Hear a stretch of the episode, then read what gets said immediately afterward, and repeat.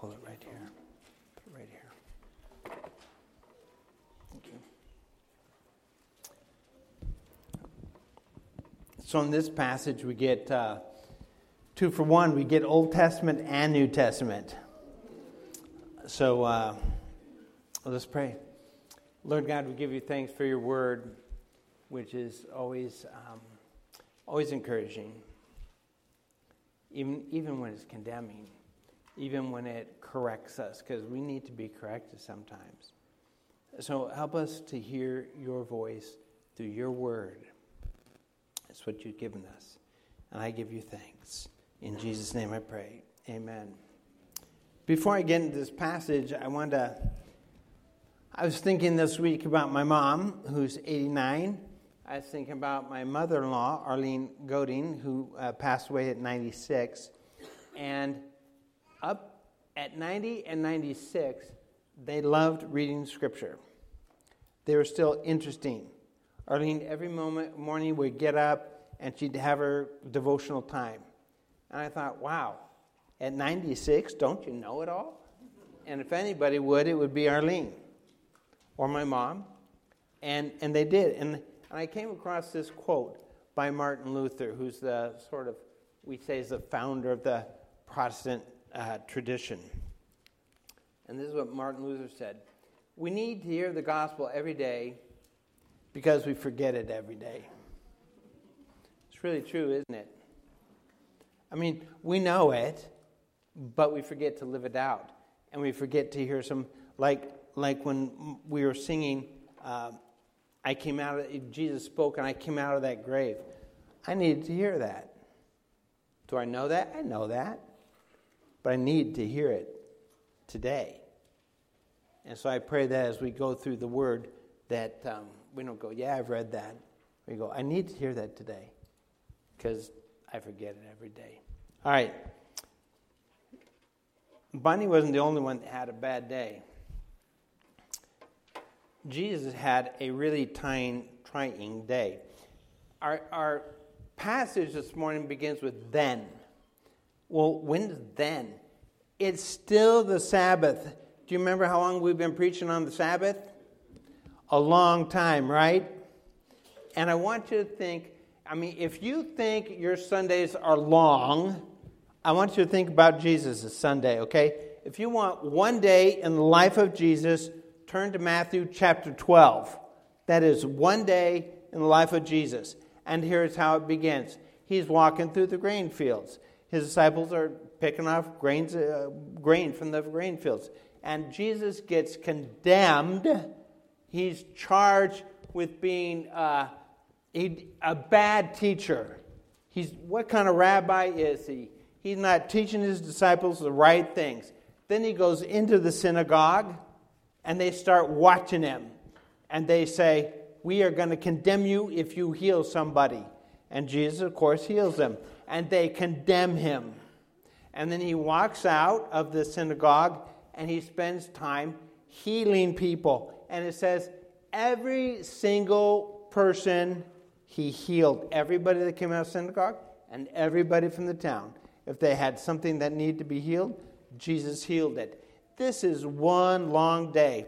And then Jesus starts teaching, and the Pharisees and scribes, they condemn him as what? Filled with Satan. Satan. You're Beelzebub. Wow. This is some Sabbath, huh? for Jesus. Then some of the scribes and Pharisees answered. Now, they didn't really answer because Jesus didn't ask a question. Really, that word could be translated, and I think it should be. They replied. So Jesus is speaking, and I imagine that they simply interrupted him. That, you know how that is when you have a long speaker, and, and you're like, as soon as they take a breath, I'm going to say something because they're going on forever. And I'm sure the, the Pharisees were thinking, he's spoken long, long enough. I mean, people love to hear Jesus speak. He's not a long speaker, they love to hear him speak. But I imagine as soon as Jesus went, they, they, they interrupted and they, and they said, um, Teacher, we want to see a sign from you. Now, what's interesting is they call him teacher. Now, here's a real interesting thing in the book of Matthew. Do you know that the only people who address Jesus as teacher are non followers? The followers of Jesus never call him teacher. Never. He's Lord, He's Savior, He is the Son of God. Not teacher. Great preacher, astonishing healer, but only the Pharisees and those who don't know Jesus call him teacher. And the Pharisees do this to bring Jesus down to their level. They want Jesus to know that you're not better than me. You're not better than us. You don't know more than us. Teacher. Not Son of God to them. And, and they say to him, We want to see a sign from you. And I think this is why. Because if you remember what Jesus just finished saying, he just finished saying, For a tree is known by its fruit. You brood of vipers. How can you speak good when you are evil? For out of the abundance of the heart, the mouth speaks. So I think they say to Jesus, We wish to see a sign from you. I think they're saying, Okay, you're talking about good fruit. What kind of fruit do you have, Jesus? You're not better than us. We're teachers, you're a teacher. What can you do to show that you're better than us. What kind of fruit do you have? Okay, now here's the thing that would be frustrating for me, not for Jesus, but for me. If you remember, Jesus has come out of the synagogue and he has just healed every sick person.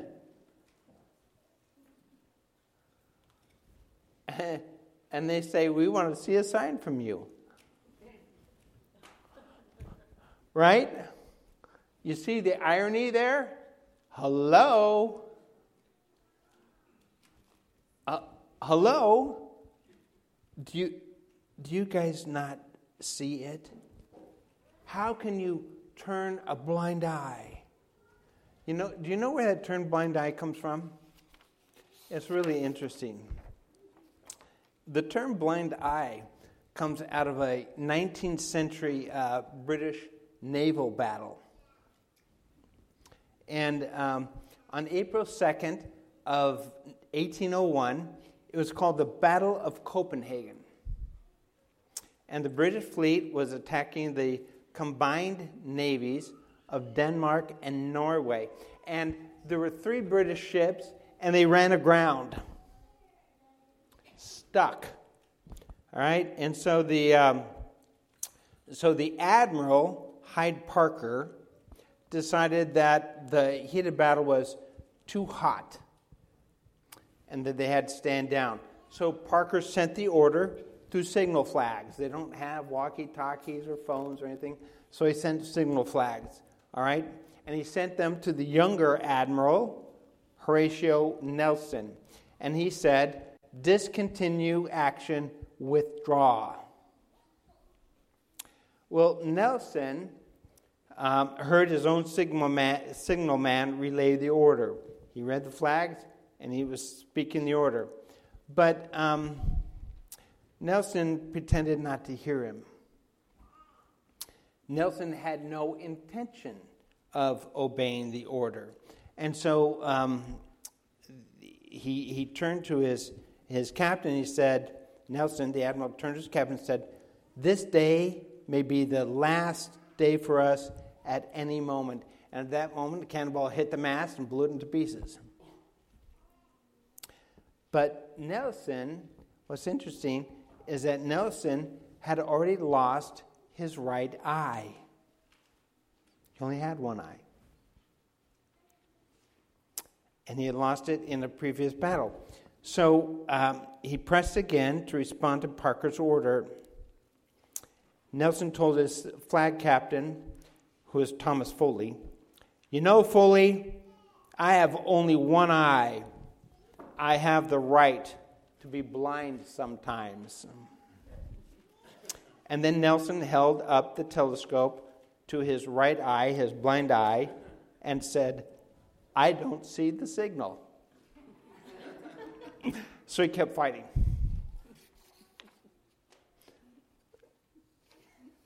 Ridiculous, isn't it? This is the Pharisees. Teacher, show us a sign. They're turning a blind eye. I just want to stop for a second here and think Are you seeing what's happening at Asbury College? Are you, do you know that it has moved now to 22 other colleges? God's. I was loving the singing here this morning. I love that song.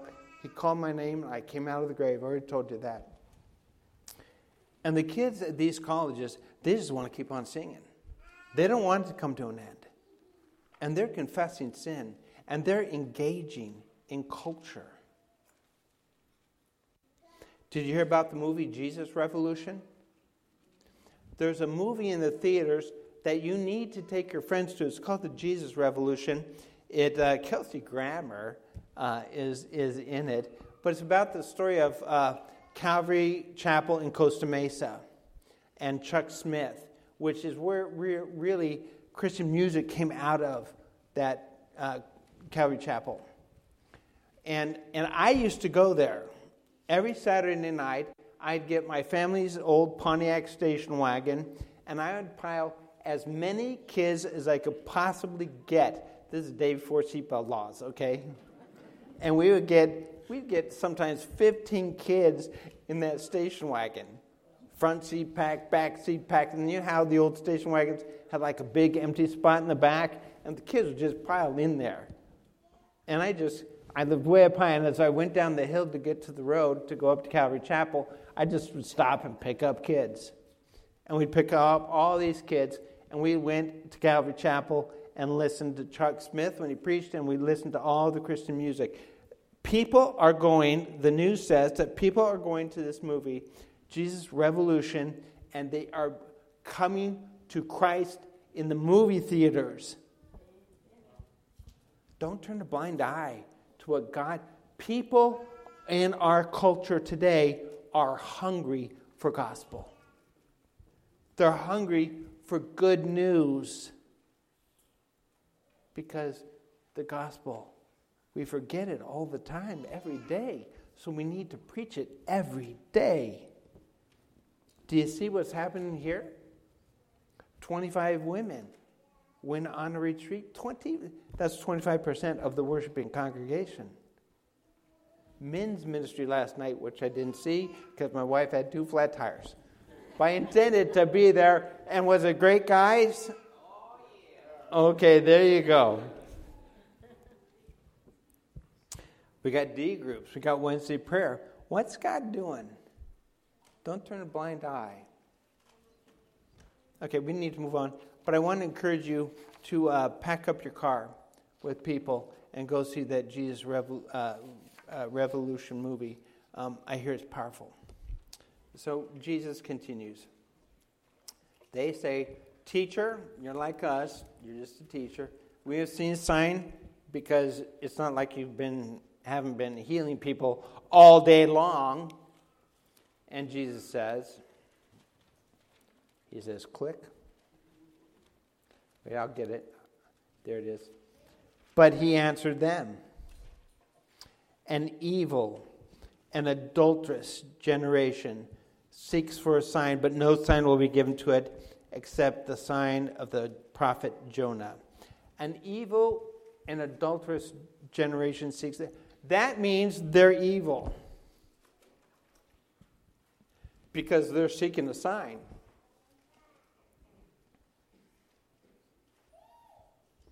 The Pharisees are evil. And, if you know about the Pharisees, you'd say, Really, Stuart, evil? Really? They're evil? Do you think that's strong language? Yeah, that's pretty strong. And it's the generation. I think Jesus doesn't mean just those people. The way Matthew uses generation, it means and every generation. We're all of the same generation. Look around our culture. Don't turn a blind eye to what's good. Don't turn a blind eye to what's evil in our culture. And there's plenty of it.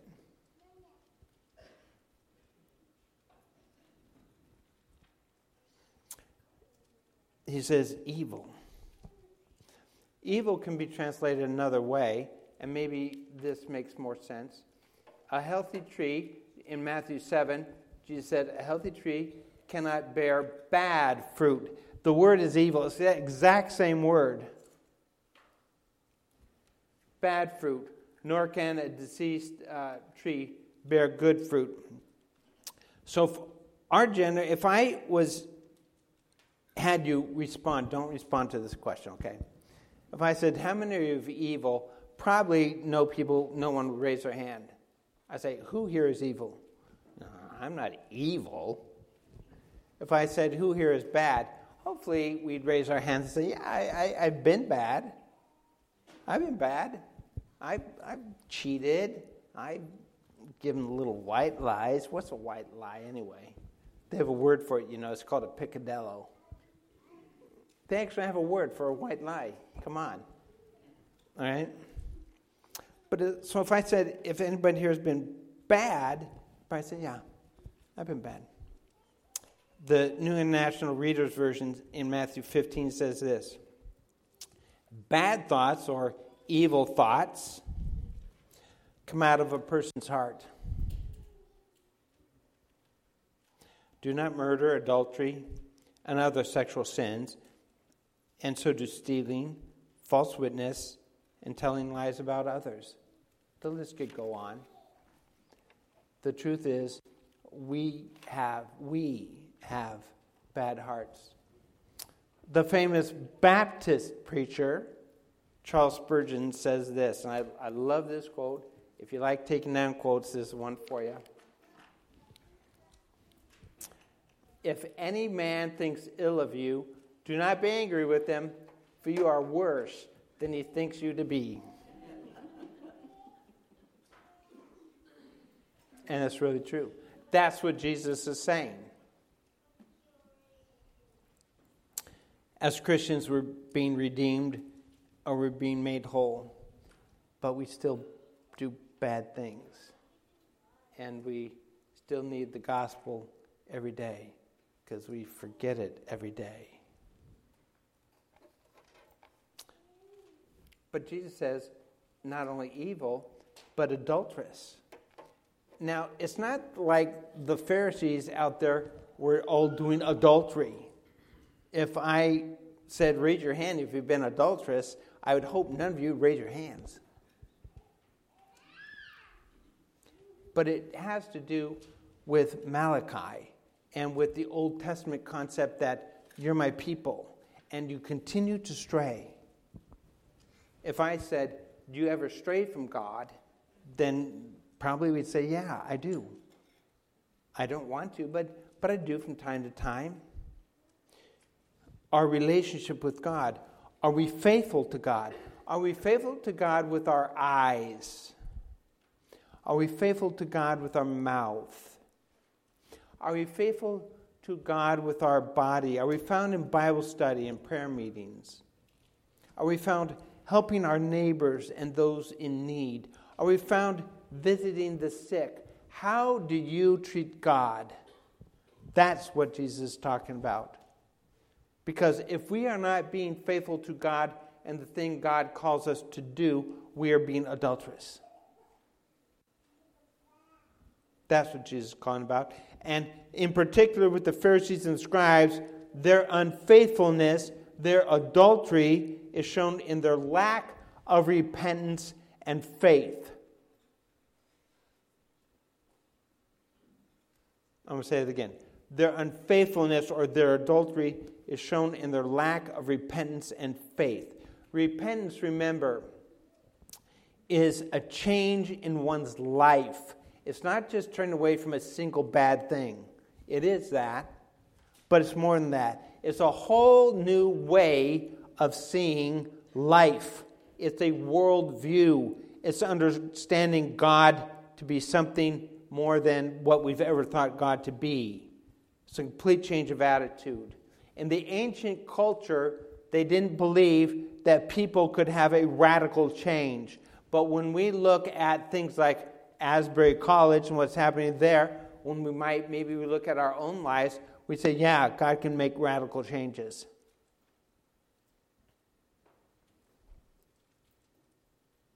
So Jesus is not going to give a sign. But he's going to give one sign, and this one sign will stand for all others. In this one sign, you can make sense of all others, and it's the sign of Jonah. So Jesus continues to talk about that. He says this For just as Jonah was three days and three nights in the belly of, a great, of the great fish, in Hebrew, it actually is a great fish. But I don't know if you remember, but about 10 years ago, a whale was actually found in the Mediterranean Sea. He's just swimming, having a good time. He's thinking, there's got to be a Jonah in here somewhere. Somebody's got to be thrown overboard, right? So I'm just going to use the term whale because that's what I grew up with Jonah and the whale. Understanding that it's a great fish, okay, but a great fish is a whale, okay, so I'm just going to say that um, in the belly of a great fish. So the Son of Man will be three days and three nights in the heart of the earth. Now, we have to understand something about Jonah. Now, the word of the Lord came to Jonah, and this is the only verse from the book of Jonah I'm going to read. The rest I'm going to summarize.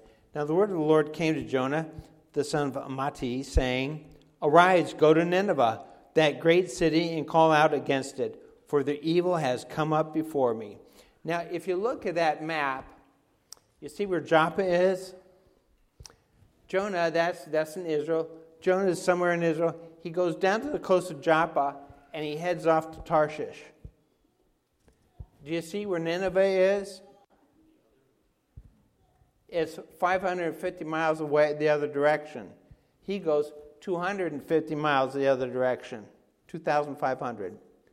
That puts him 3,500 miles, something like that, miles away from where he's supposed to be. You know what he needs to do? Repent. He's got to literally turn around and head to Nineveh. Now, why didn't Jonah want to go to Nineveh? We've got to ask that question. I'll tell you why. The Assyrians, Nineveh is part of Assyria, that's the nation. It's the biggest city in, it's a tremendous, it took three days to go around the circumference of Nineveh. Big city. But the Assyrians were known to keep their uh, empire together through extreme terror. And I was going to give you some examples, but we have kids in this church. And if I read you some of the things that the Assyrians did, your jaw would drop. Imagine all those World War II Nazi films and everything you saw them do. Uh, that pales in comparison to what the Assyrians did. It was, you just got to trust me. Will you believe me? They did really bad and nasty things to people. And Jonah had to go and preach against them.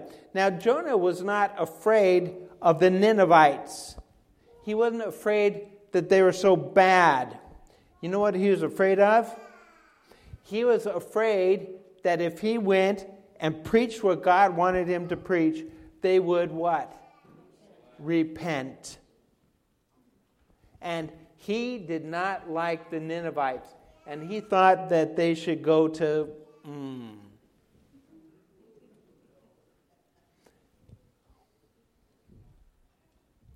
He didn't want that. So Jonah starts, he runs. He just gets on a boat and goes off to Tarshish. Except God says, uh uh And God throws up a big storm, a big storm. And the other sailors on the boat are like, okay, what is going on here? They start crying out to their gods. And of course, nothing happens because there are no other gods. There's only one God. And then they go, well, who are we missing? And they go, well, there's a guy sleeping below deck, a guy sleeping below deck in a great storm. They don't go down to get Jonah.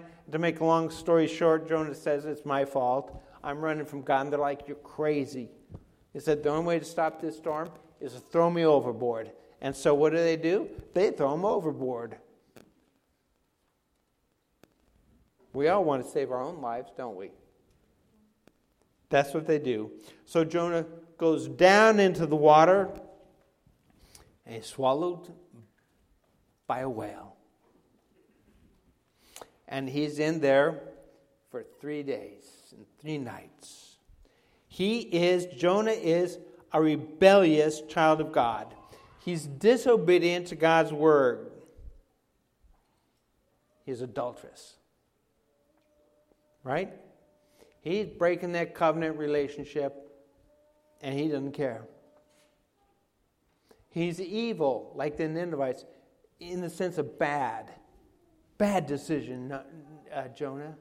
Running from God. Who here thinks you can run from God? Good, no hands. Because you know what? You can't run from God. God knows.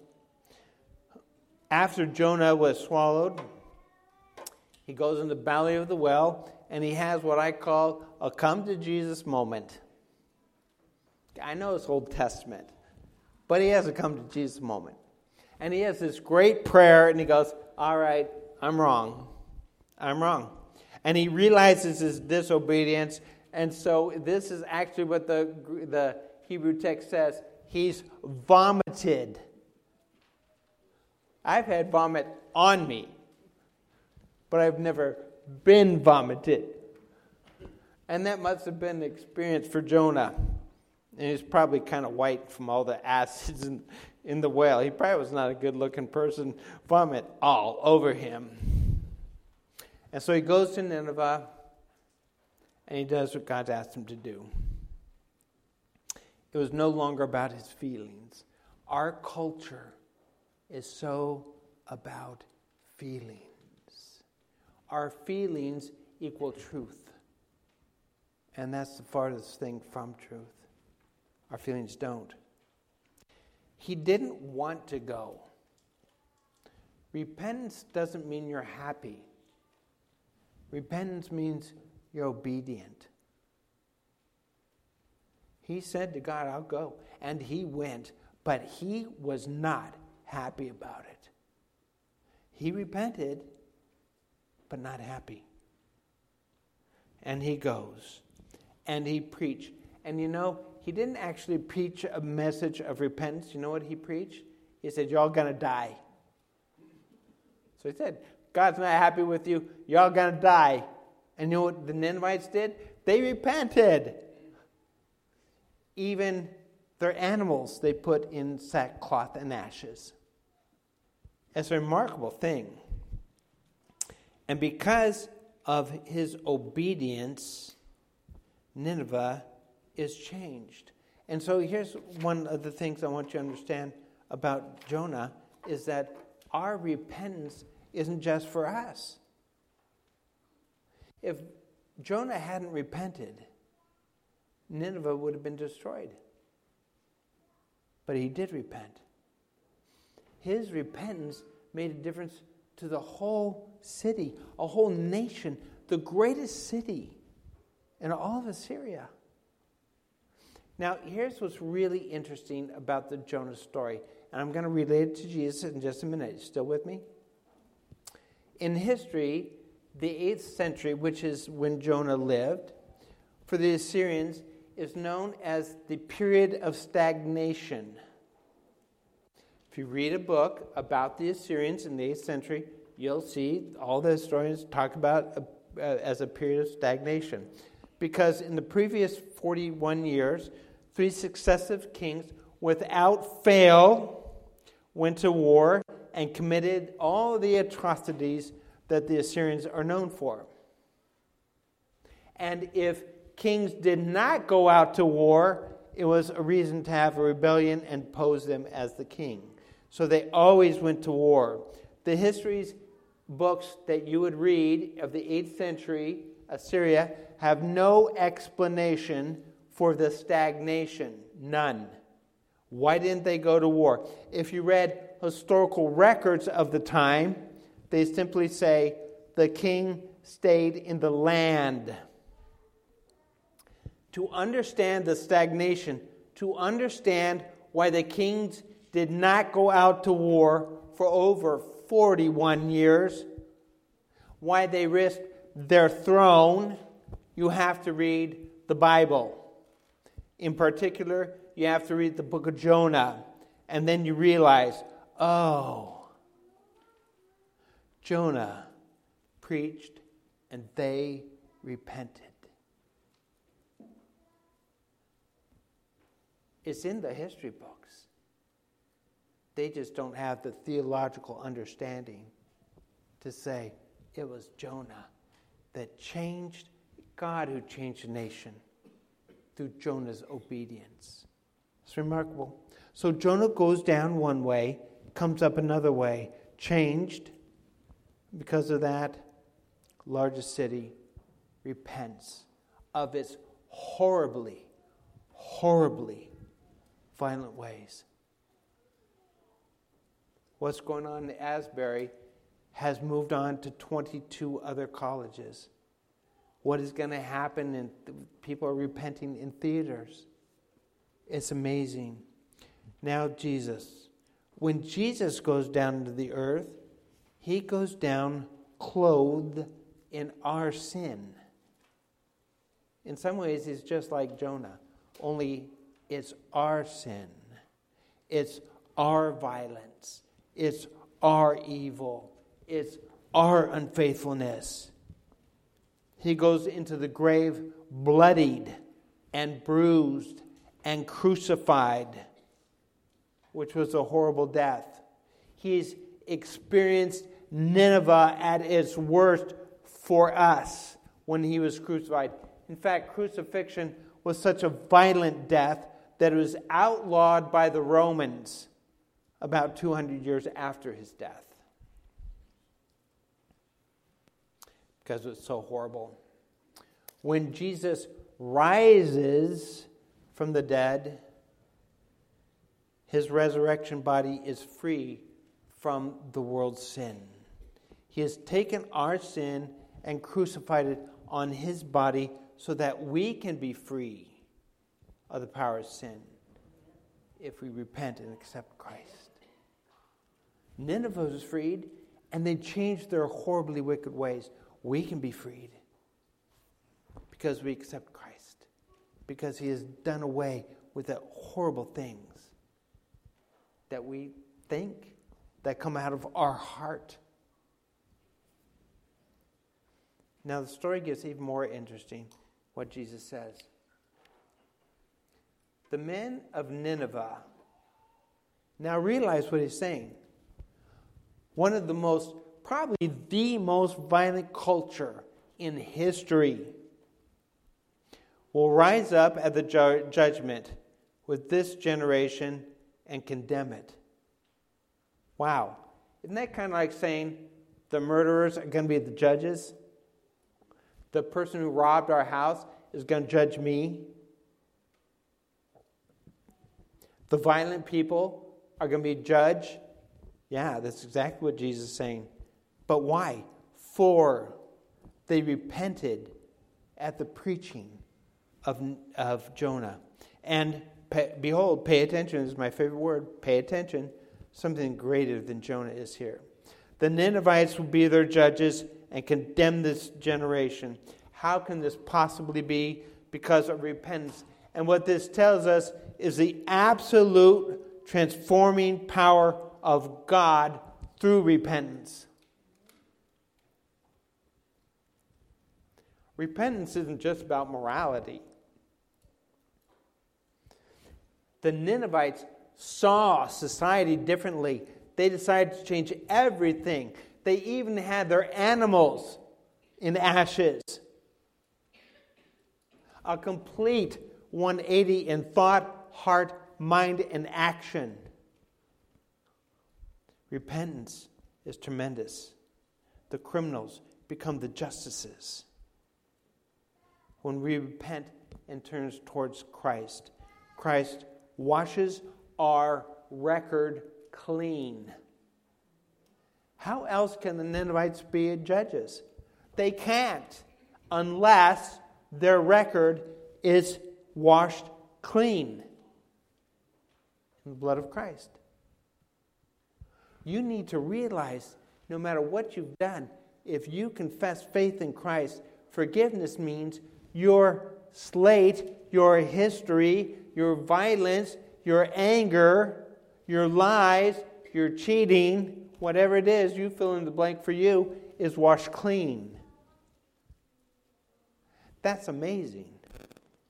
This is an amazing passage. Behold, someone greater than Jonah is here. So let me just go through some of the differences real quick. Jonah never died, swallowed by a whale, but he did not die.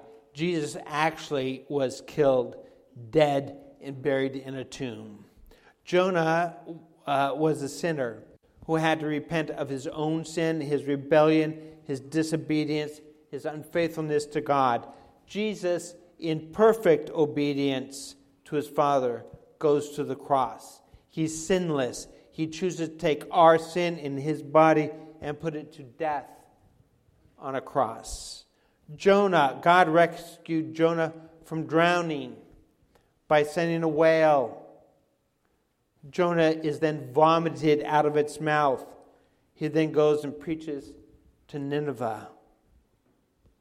Jesus is raised from the dead. He walks out of the tomb, having achieved life for all who accept him, believe in him, trust in him with their life. Oh, there are differences. But Jonah, the example of Jonah, begins to give us a picture of the perfect resurrection. And then finally, it ends with this The Queen of the South will rise up at the judgment with this generation. This almost seems a non sequitur, but it's not.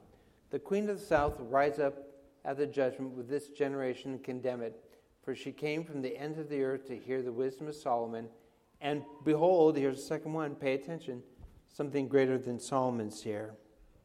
Now, this is amazing because the Queen of Sheba is a Gentile, and no Pharisee is going to be judged by any Gentile. I guarantee that. Queen of Sheba is obviously a woman, and there's no Gentile man, no no Pharisee scribe that's going to be judged by a woman. Ain't going to happen. Not going to work. Oh, but it is, and why? because she understood the importance of Solomon. She understood who Solomon was, the nature of his kingdom, and she's willing to come from the ends of the earth just to hear him.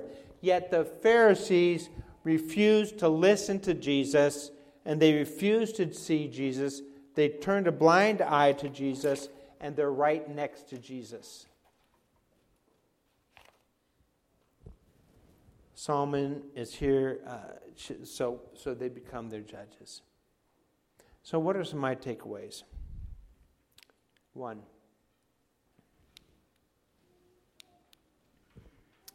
don't turn a blind eye. See what God is doing. Look at our culture and see where God is moving. Get behind it.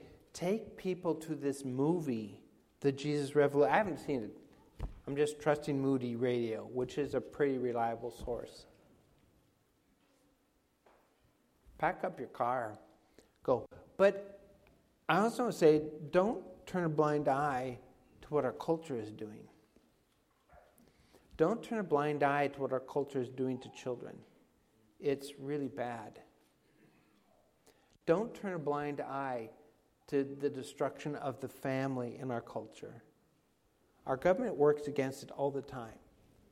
Don't turn a blind eye. Two, our individual repentance impacts our world. I think in the evangelical culture, we take repentance to be just individual. It is individual. I, Stuart Patterson, need to repent of my sins.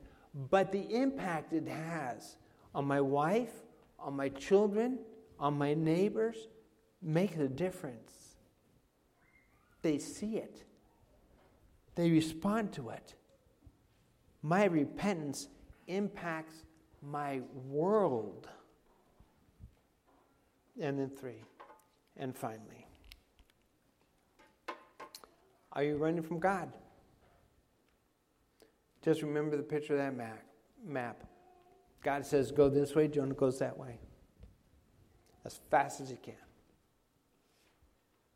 Are you running from God? In your marriage? Are you running from God in the way you discipline your children? Are you running from God in your commitments to worship and being here? Are you running from God? Let us pray. Lord God, you took a violent culture, and because of Jonah, completely, completely saw a change. And you on the cross completely changed not just the culture, but the world, both individual lives and whole communities and lives. We're so grateful for that. We're so grateful that you spent time in the grave, and we sang the song you spoke and you walked, we walked out of that grave. We walk out of our grave because you walked out of your grave. And I'm so grateful for that. Help anybody here who can identify that they're running from God to, to turn around, to stop, and just turn around. In addition, Lord, we have prayers for our congregation. We pray for the men's ministry that it would continue to grow and be vital. We pray for the revival at Asbury College and, and now many other colleges, God. We pray for the, the movie, The Jesus Revolution, that if it's as good as I hear it is, and if people really are coming to faith, help me keep an open eye to that, God, and to bring people. Pray for our pastor search, God, that you would lead the the committee in, into finding somebody that you've chosen for our church. We pray for Demi Hensmeyer's boss, 13 month old grandson, Anakin, who was hospitalized due to meningitis. We pray for his parents, John Samantha, that he would continue to recover. We pray for Rosemary Smith, who was recently hospitalized in rehab at Friendship Village. Pray for recovery.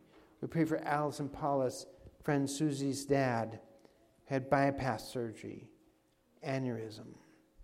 Pray for his doctors. We pray for Helen Daly, who was, uh, had COVID and fell ill on Friday and fractured her t- tibia. And we pray for Rhonda Johnson's uh, job interview. I don't know if she's already have it or she's going to it, but we pray it would be good. Pray for Rhonda's aunt Daisy May, who lost her husband Andrew last week. Pray for the that family, God. So many things to pray about, so many people. We pray for a healing hand upon them all. Pray it and ask it. In Jesus' name, amen.